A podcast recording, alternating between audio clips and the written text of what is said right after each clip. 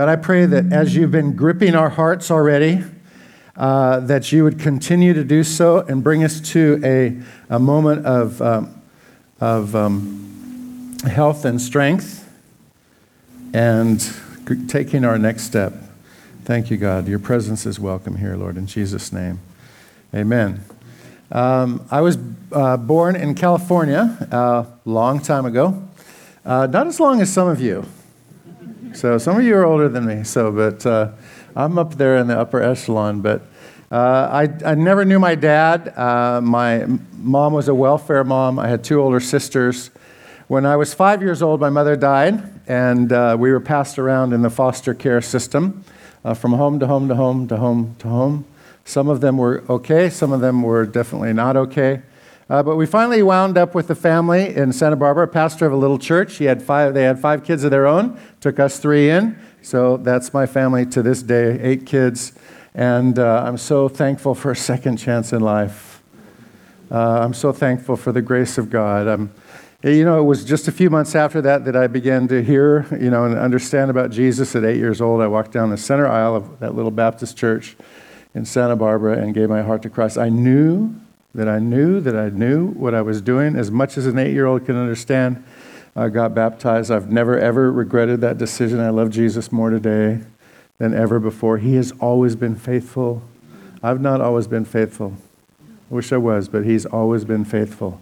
He's always been there, and He is good. And I want, I want to just say something. There's, there's different kinds of people here today. Uh, while I was standing over here worshiping, and uh, I just felt that there's different kinds of people. There's some of you that have loved God and served God here for decades.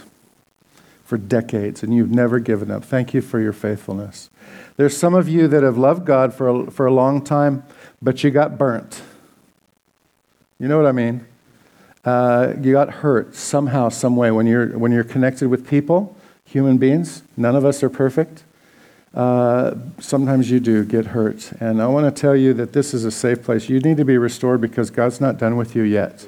I don't care how old you are or how young you are. God's not done with you yet. If He was done with you, you'd be in His presence. But until then, we have a job to do. And I've told my church until my last electrons are floating around this brain, if I'm in a hospital bed somewhere, and uh, sorry, my iPad is just too large. I actually didn't bring my lap, my uh, iPad, but uh, I'm going to be praying for you. If I can't move, can't open my eyes, if there's any kind of blip on that screen, I'm going to be praying. I'm, I'm going to do what God's called me to do until He brings me into His presence. And there's some of you that have looked at the church or looked at Christians from a distance for a long time. You're here this morning. And I just want to say this allow God to break the crust off the outside of your heart. Uh, you weren't responsible for some of the things that happened in your life. And I want to encourage you that there is freedom in Jesus. There's only true freedom in Jesus.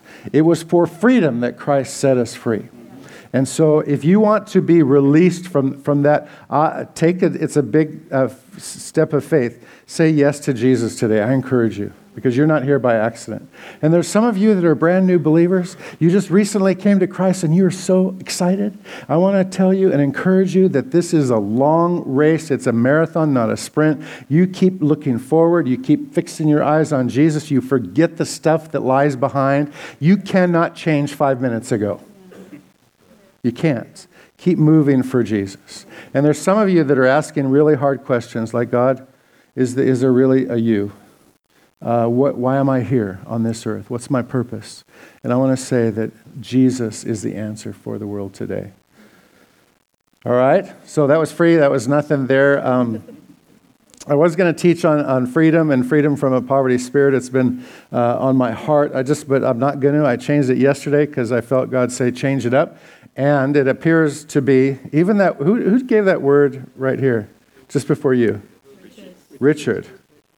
Okay. There you are. I almost sat down because you were preaching my sermon there. So that's the Holy Spirit. Just a confirmation.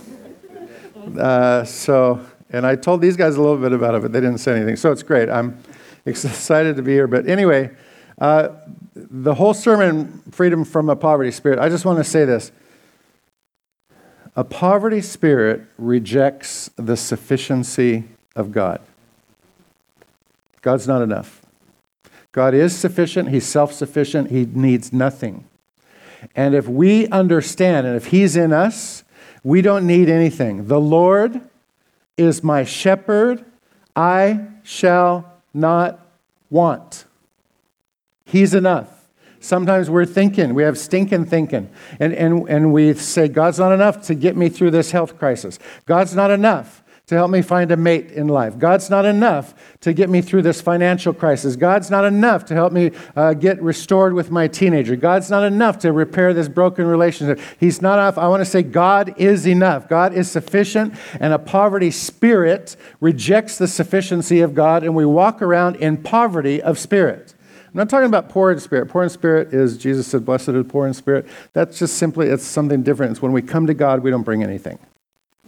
We bring nothing. We exchange nothing for everything.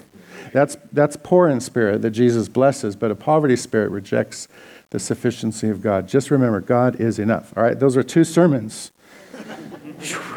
I'm going to speak this morning. Oh, before I speak, I, you know, actually, I'm going to, I'm not preaching that long this morning. I'm going to preach, and I just want to be honest with you. You're probably going to forget this. Next week, they're going to go, What did the guy preach about?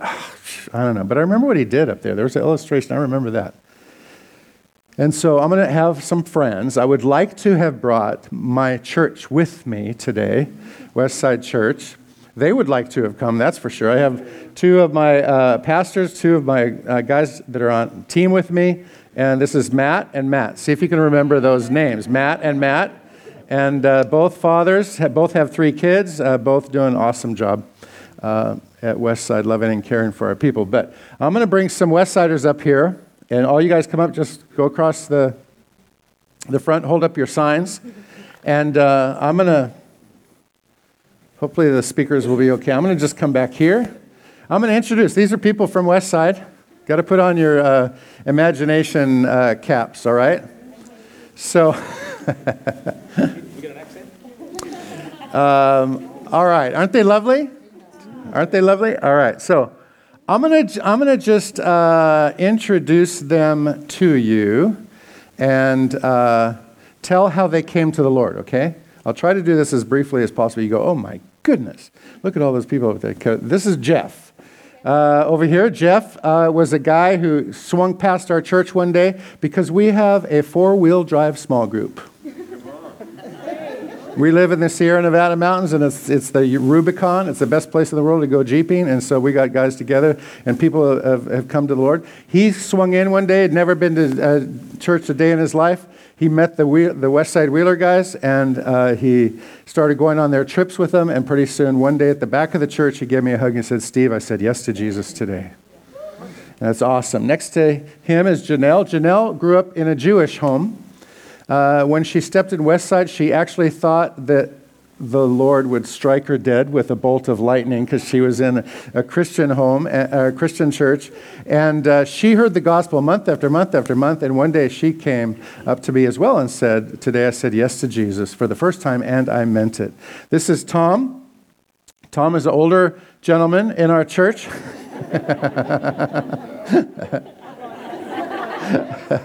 I know you get me back later.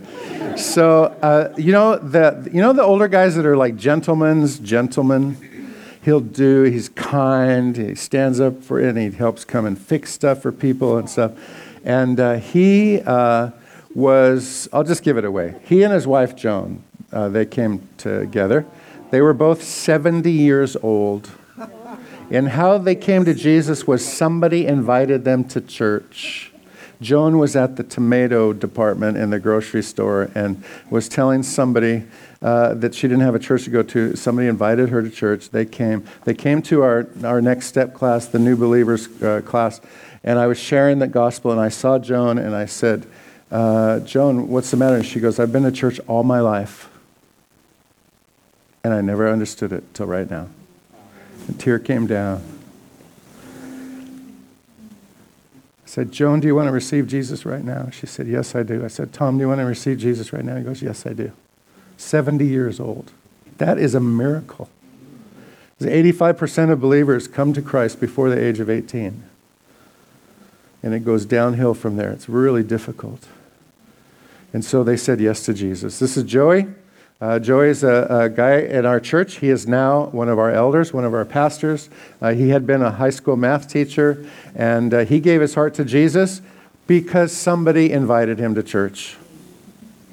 Got involved in our youth group years and years ago, gave his life to Christ. This is Kenny. When he was a young person in our church, he had stage four, uh, I forget the kind of cancer it was, on chemo, lymphoma, yeah. And uh, uh, my old pastor, Jesse Mason, said, Kenny, we want to, it was at a men's breakfast, said, Kenny, uh, we want to pray for you. And we prayed for him. He had just started something like his third round of chemo, and it still was going full force. God instantly and totally healed him, and that's been about 12, 14 years ago from now. And now he leads our junior high. He's one of those crazy people. Junior high is a tough age. I don't know what you call it here, but it's the 11, 12, 13 year olds, kids in school, you know, that, that people come back and their hair is all out and stuff like that. But he does a fantastic job with his wife. Uh, Mike, um, in our church, uh, he came to Christ uh, because uh, his, his wife was ill, and so she wanted to go to church. He didn't want to go to church because he was an atheist, or at best, maybe an agnostic. He's a scientist, and he sat at the back of the church uh, for 18 months with his arms folded. And one day, in his logic and his thinking, God broke through that and he came forward. And uh, now he's been our worship leader for over 20 years at our, at our church. This is Tad. He was a young guy in the church. He grew up in the church, and somebody invited him. He had given his heart to Christ, kind of was falling away at that 16, 17 year old age. Somebody invited him back to our youth group, and he got on fire. Uh, for the Lord, is living and uh, for God, and he's part of a church plant that we planted in San Jose uh, about six years ago. He's, he's leads their worship there now. This is Tina. She's a businesswoman in our church, and she um, came to Christ because somebody invited her to church. As simple as that. And um, she's uh, she's been the uh, her and her husband had their dream of planting a, a, winery and opening a winery and a vineyard, and uh, doing very successfully. Uh, there, uh, she was recently named the president of the El Dorado County Wine Association, so she has a whole avenue of people that they can, her and her husband can reach that we would never reach. I don't know those people, and that's their sphere of influence. Uh, next to her is Patty. Patty uh, came to the Lord because her friend uh, came to Christ and they talked, and she was a brand new believer. Uh, this was quite a few years ago now. this is a tough story. Uh, Patty and her friend were walking downtown uh, in, our, in our city, and they were abducted at gunpoint and taken into the hills, uh, brutally assaulted, and both uh, shot twice in the back of the head, left for dead. Uh, her friend did not survive. Patty miraculously survived. She still has a bullet in her cheekbone that they can't get out. Uh, today, Patty is free. She does not walk in bitterness. She walks in forgiveness. She's allowed the grace of God to heal her. It's an amazing miracle.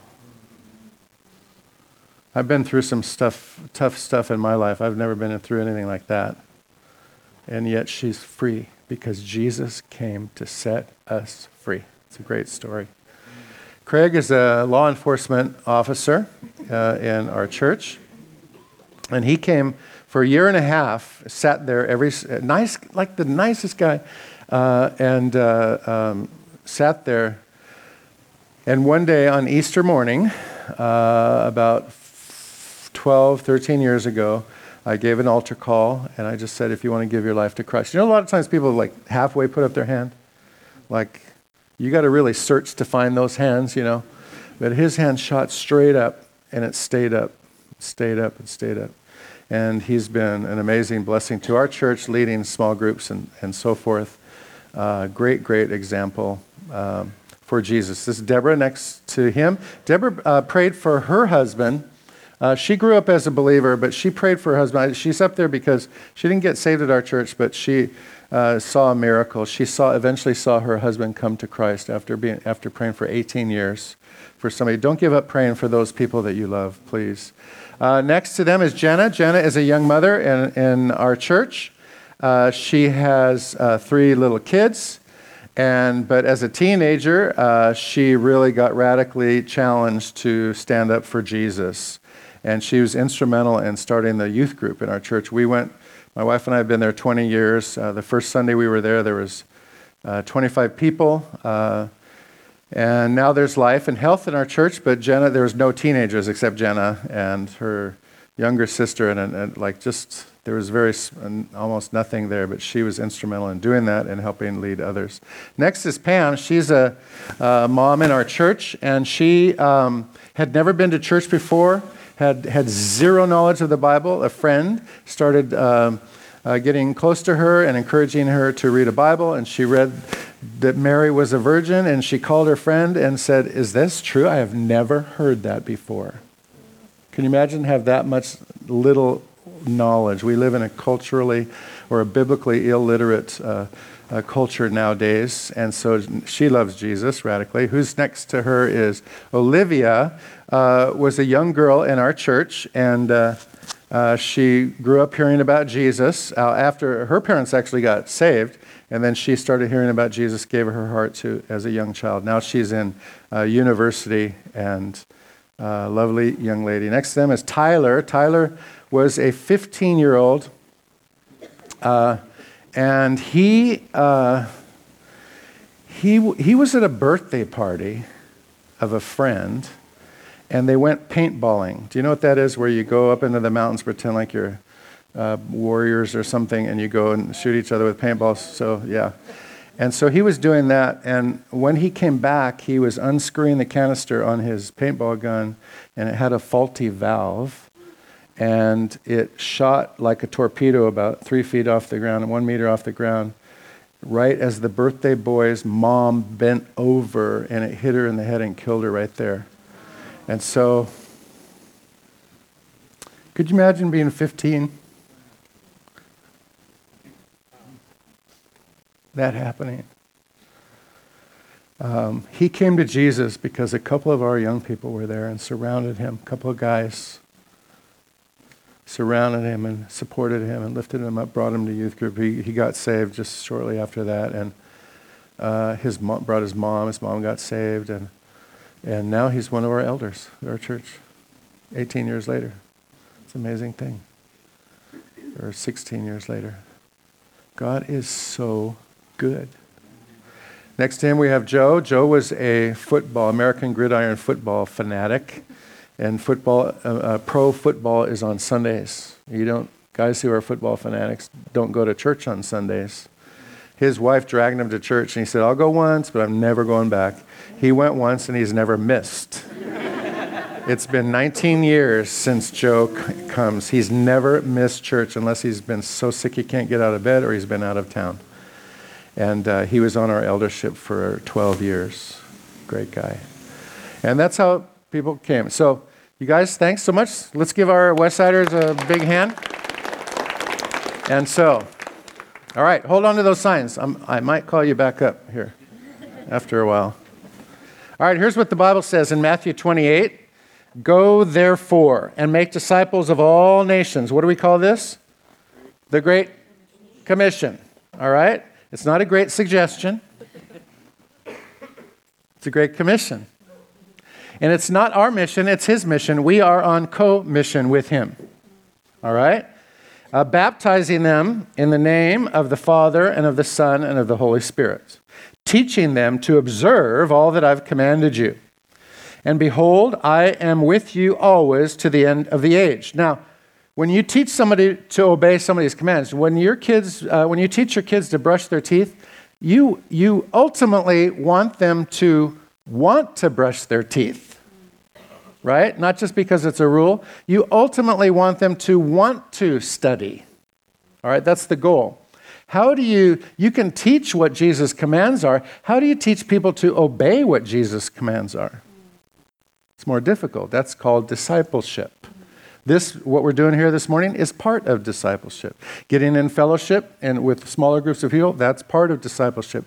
Getting into God's Word and praying and learning how to spend time with God, that's part of discipleship. Living a life where you share your faith in your sphere of in- influence, uh, that is discipleship. That's teaching them to become disciples. So if you follow Christ, you're a disciple. You're in the process of becoming his disciples.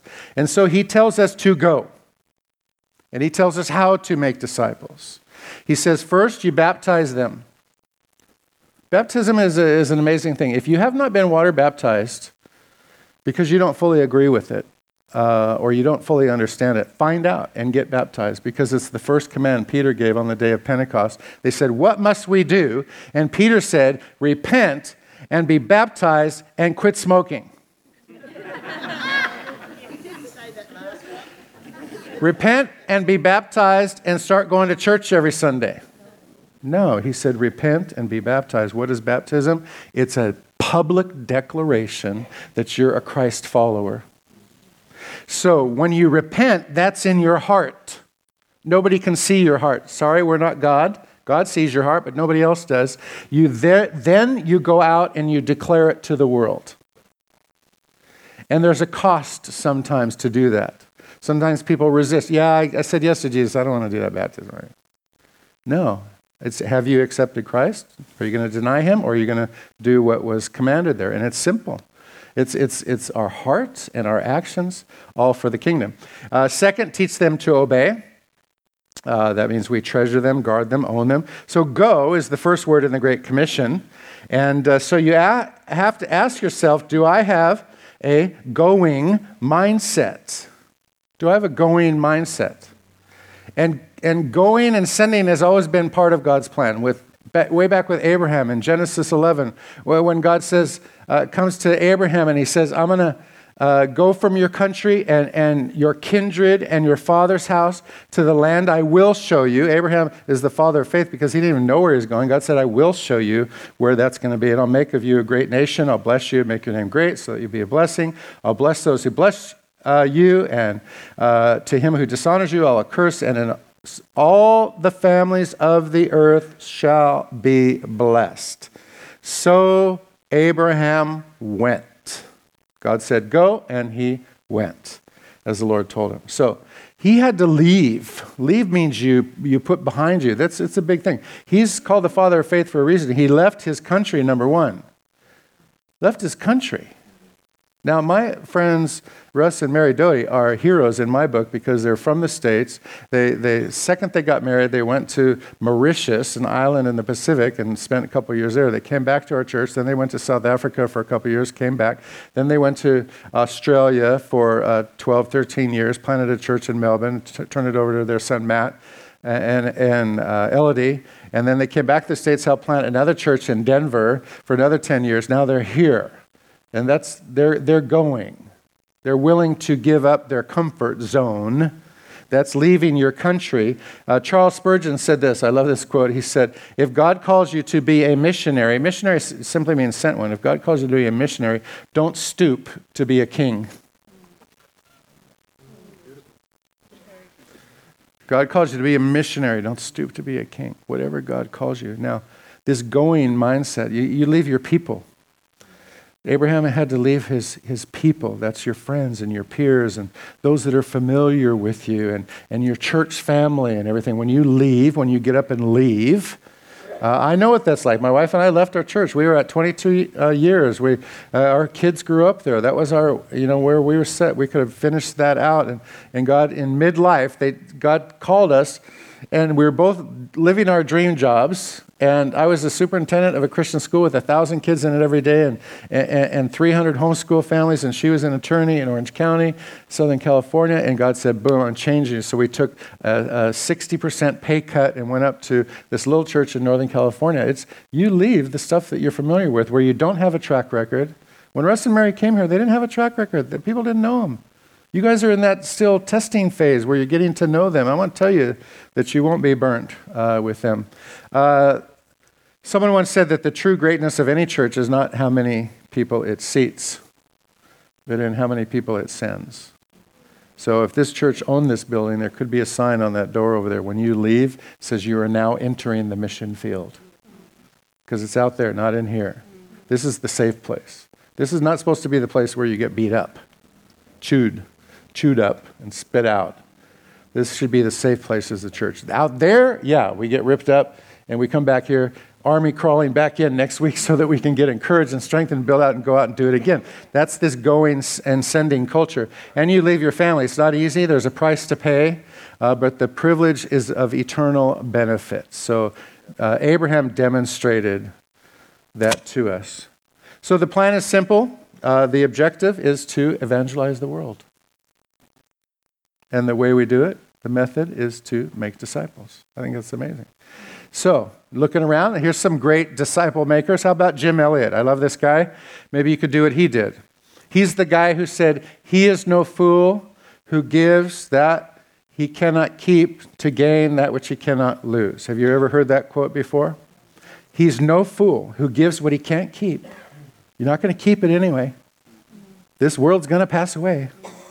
To gain that which he cannot lose, an eternal uh, uh, uh, reward to be in God's presence and so forth. What a great quote. So uh, he's, probably, he's probably one of the most famous missionaries of the 20th century. In, in 1956, um, he and, and four friends, or yeah, five of them were killed by the Auca Indians in Ecuador. Here's the actual here's the actual picture of his diary where he wrote that, if anybody's interested. It's got a little green highlight on the left. He is no fool who gives what he cannot keep to gain that which he cannot lose. It's a great thing. So here's a picture of the guys, his friends. It was in 1956. These guys went down to, they were establishing uh, contact with these the Auca Indians who were known as headhunters, and they had they had uh, never had human or uh, you know civilized contact, etc. And they went in and befriended them, and they were all killed. Here's the, here's the thing about that story is their wives went in after them and picked up where they left off. And that entire tribe came to Christ. Isn't that amazing? I grew up hearing those stories. It's fantastic. My dad was good friends with Nate Saint and Ed McCully at Wheaton College. And so there's a story told of Jim Elliot's pastor who uh, wanted to see the site where they were killed on this river sandbank. And uh, the pilot said, That's right down there where Jim died. And his pastor goes, No. And the pilot goes, Yeah, that's where he died. And his pastor goes, No, I was there when Jim died. He came down the aisle, gave his heart to Christ. He gave it up then. That was just afterwards. I'll tell you what, when you encounter Jesus, you'll never be the same again. Never. Or maybe you could do what John the Apostle did.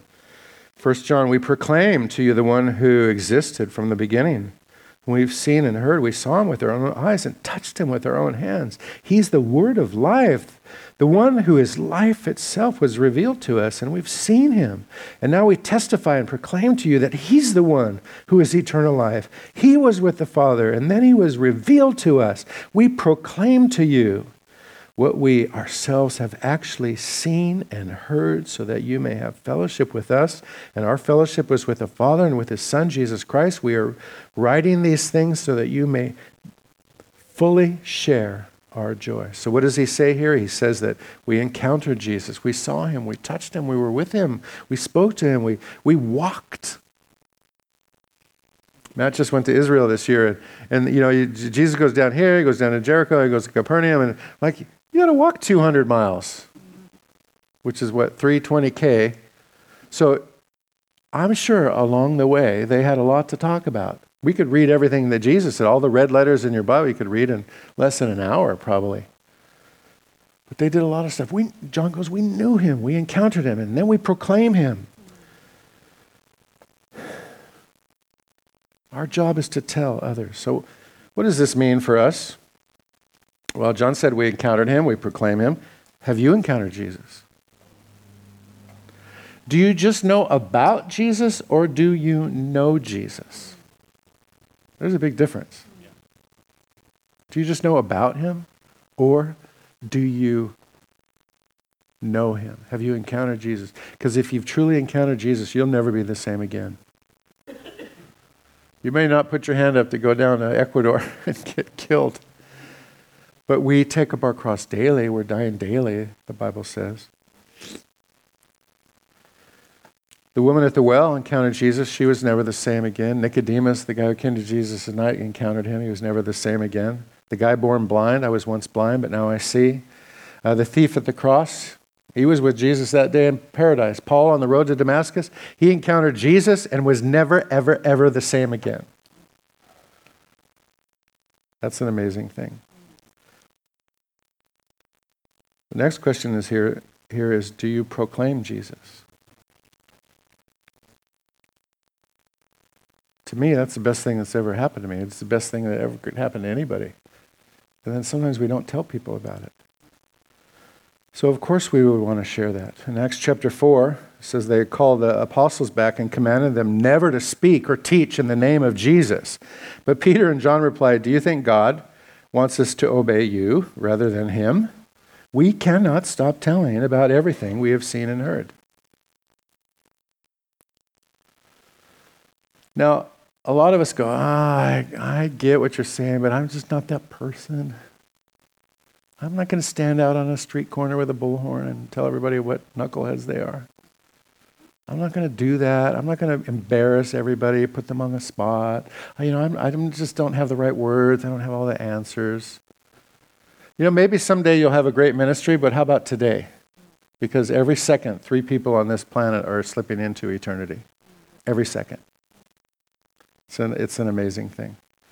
So, the Great Commission equals going. It's an attitude, it's a way, it's a way of life. It's who we encounter when we go out there. Each of you has a sphere of influence. You know what I mean? There's people you know that other people in here don't know.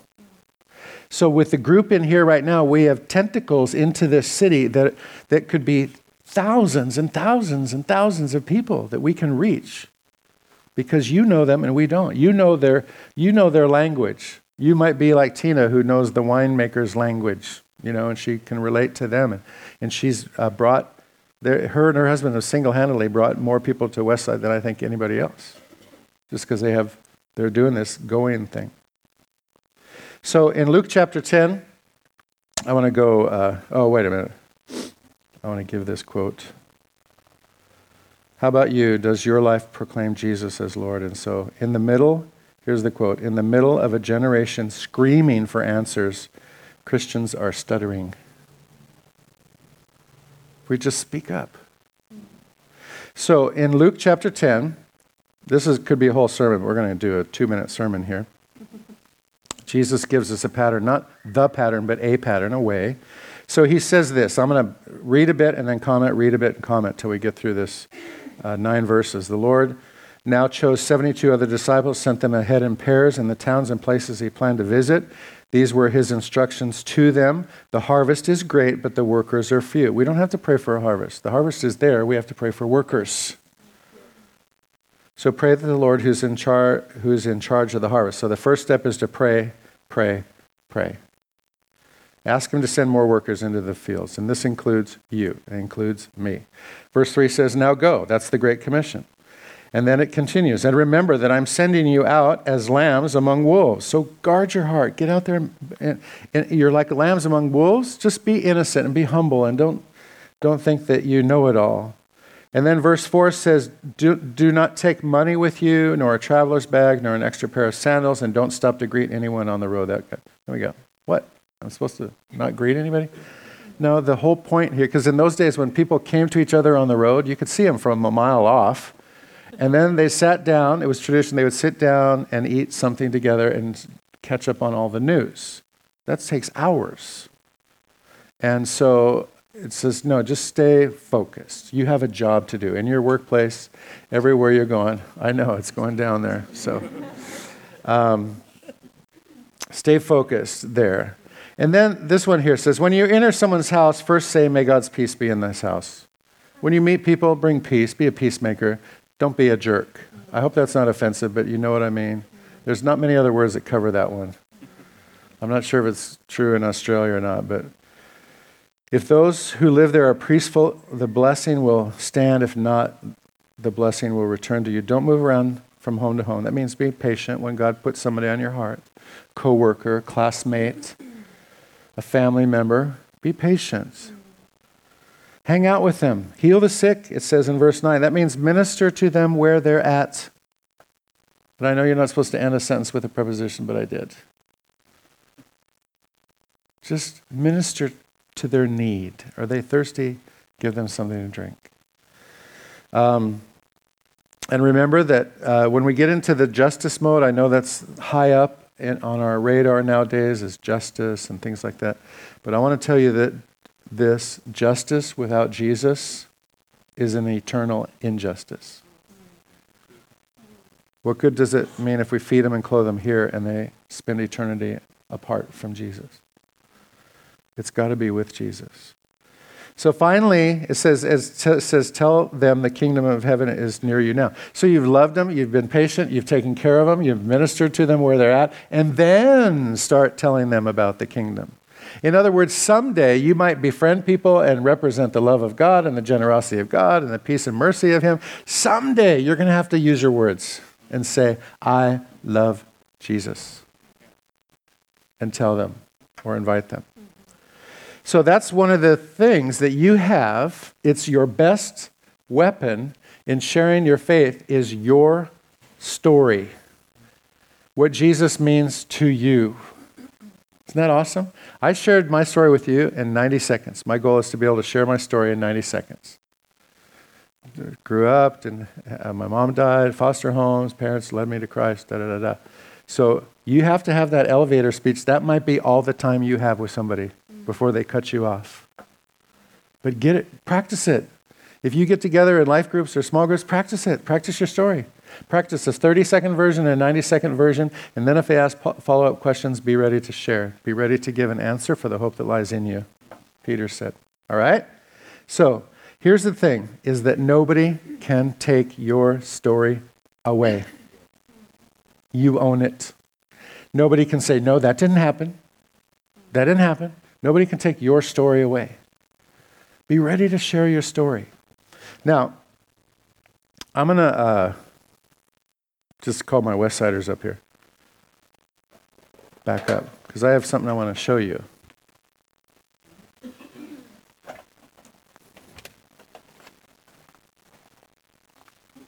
All right, I'm going to ask you to divide up into two groups and just split.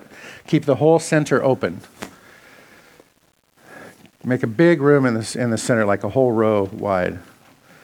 And I'm going to ask Jenna to come out front and center. Yay. All right, take a step forward just a bit right here. Take another step forward. There we go. All right, so I'll be a little prescriptive on telling you where to stand because there's a reason. When we, uh, my wife and I came up to Westside, Jenna uh, was a teenager. She came up to me and she goes, Can we start a youth group? And I said, Yeah, you're it. You're now the youth group. All right? And I said, Start inviting people. And so she did. But she was also a babysitter. 15 year olds, that's, that's big money, right? Babysitters. So there was neighbors down the street, Joe and Pam. Joe and Pam. So just stand next to Jenna. And they had a little girl named Olivia. All right? This is their daughter. She was 18 months old. Just stand right in front of mom and dad. Olivia right there. Oh, isn't that cute? So now Olivia is a university student. Uh, Pam was the one who had never been to church before, didn't know anything, didn't know that Mary was the mother of Jesus, a virgin. Joe was the football guy. Just see, and, and, and Joe and Pam just go, Jenna, you're such a nice young lady. Why are you like that? And she goes, I love Jesus. You want to come to my church? That's it. The great evangelist. All right? That's it. Isn't that amazing? And so uh, Jenna also got one of our young guys in the church, uh, Tad, come over and stand next to Jenna.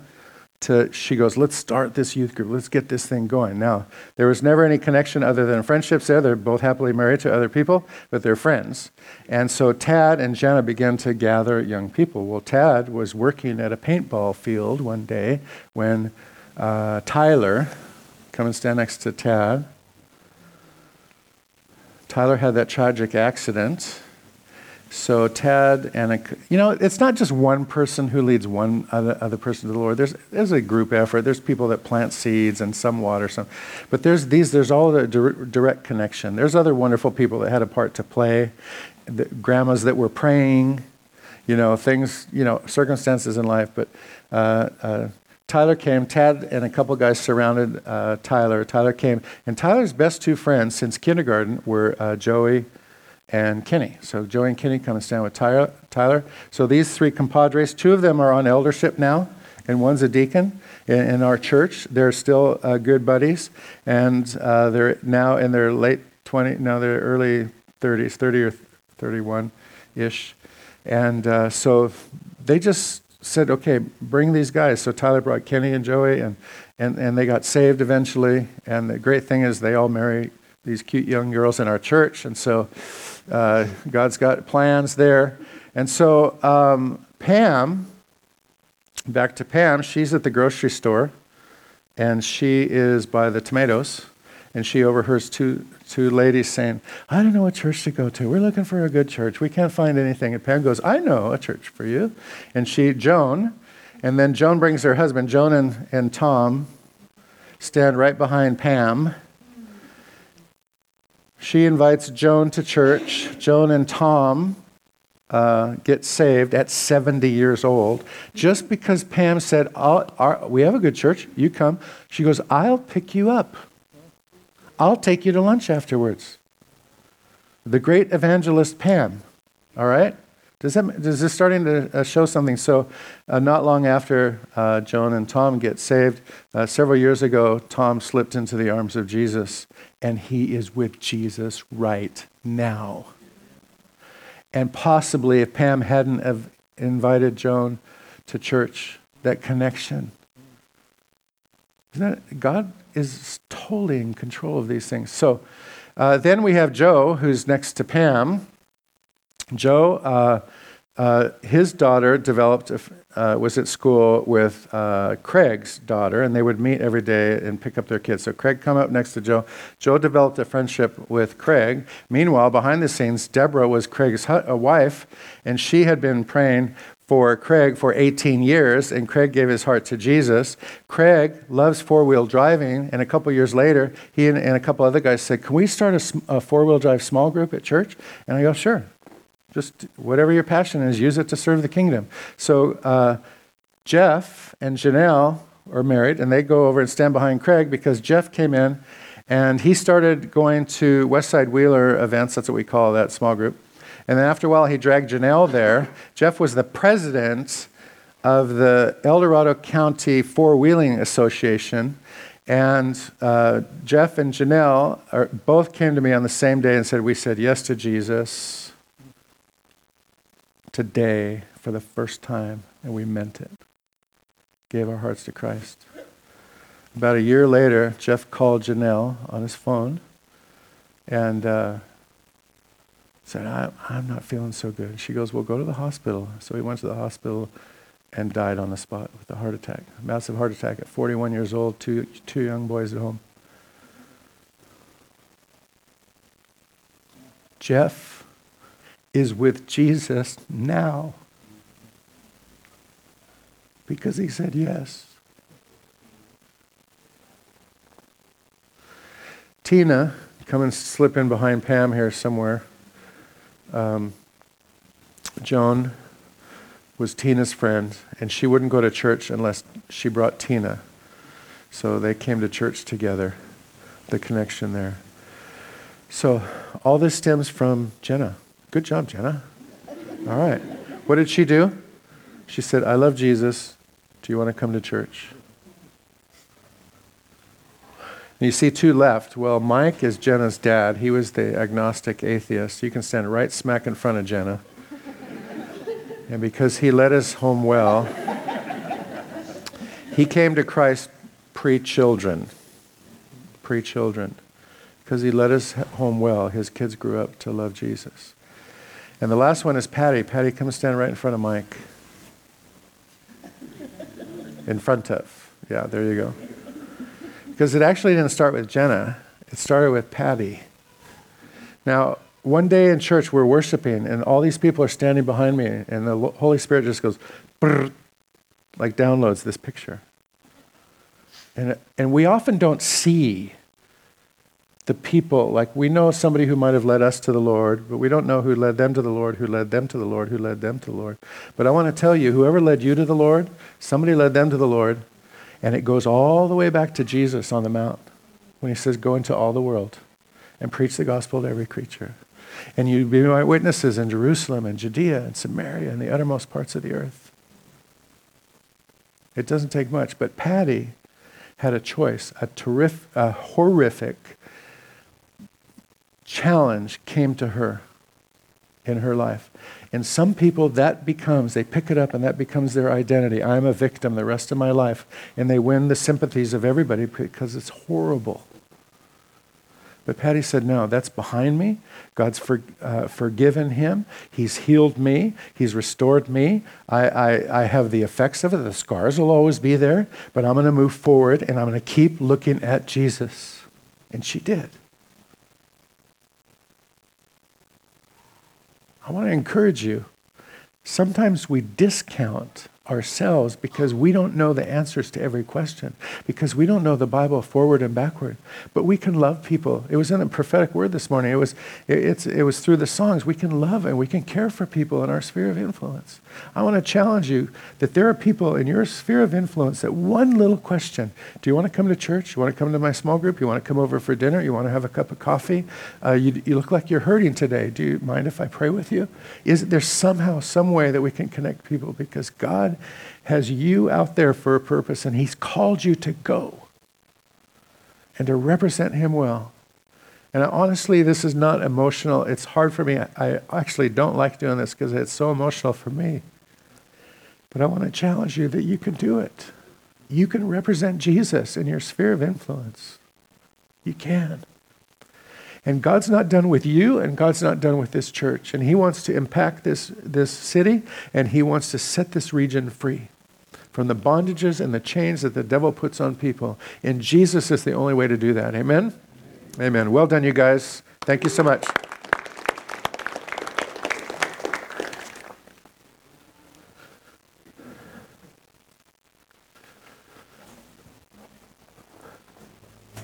All right. Love you guys. I think the Word of God speaks for itself. Let me pray with you. Father, thank you for this day.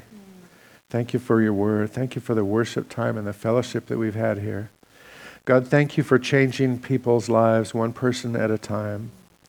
Groups of people don't come into the kingdom, individuals come into the kingdom. Thank you, God, that we can be a part of your plan, that you've called us and commissioned us to do that. Help us to not drop the ball. Help us to be faithful with what you've called us to do. God, this is a big deal. The older ones of us have friends, circle of influence. The younger ones have friends, circle of influence. Though, use us where we're at, God. Use us, we pray. I want to ask if there's anybody here today who's never said yes to Jesus, never truly given your heart to Jesus. You know about Jesus, but you don't really know Jesus. There's some people up here that would love to pray with you and talk to you. I want to see if there's anybody who wants to give their heart to Christ today. Would you just put your hand up? Where you're at, right where you're at.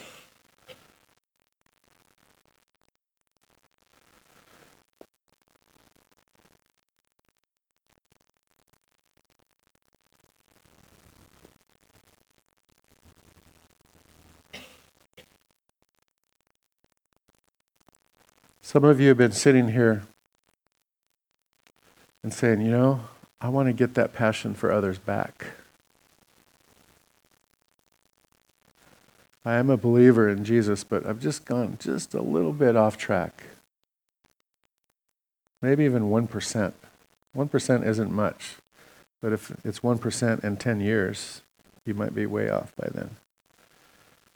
I want to encourage you today is the day. Resolve in your heart that today is the day I'm back on track, following Jesus. I'm going to make a difference in my sphere of influence. I'm going to represent him well. Amen? Amen. God bless you.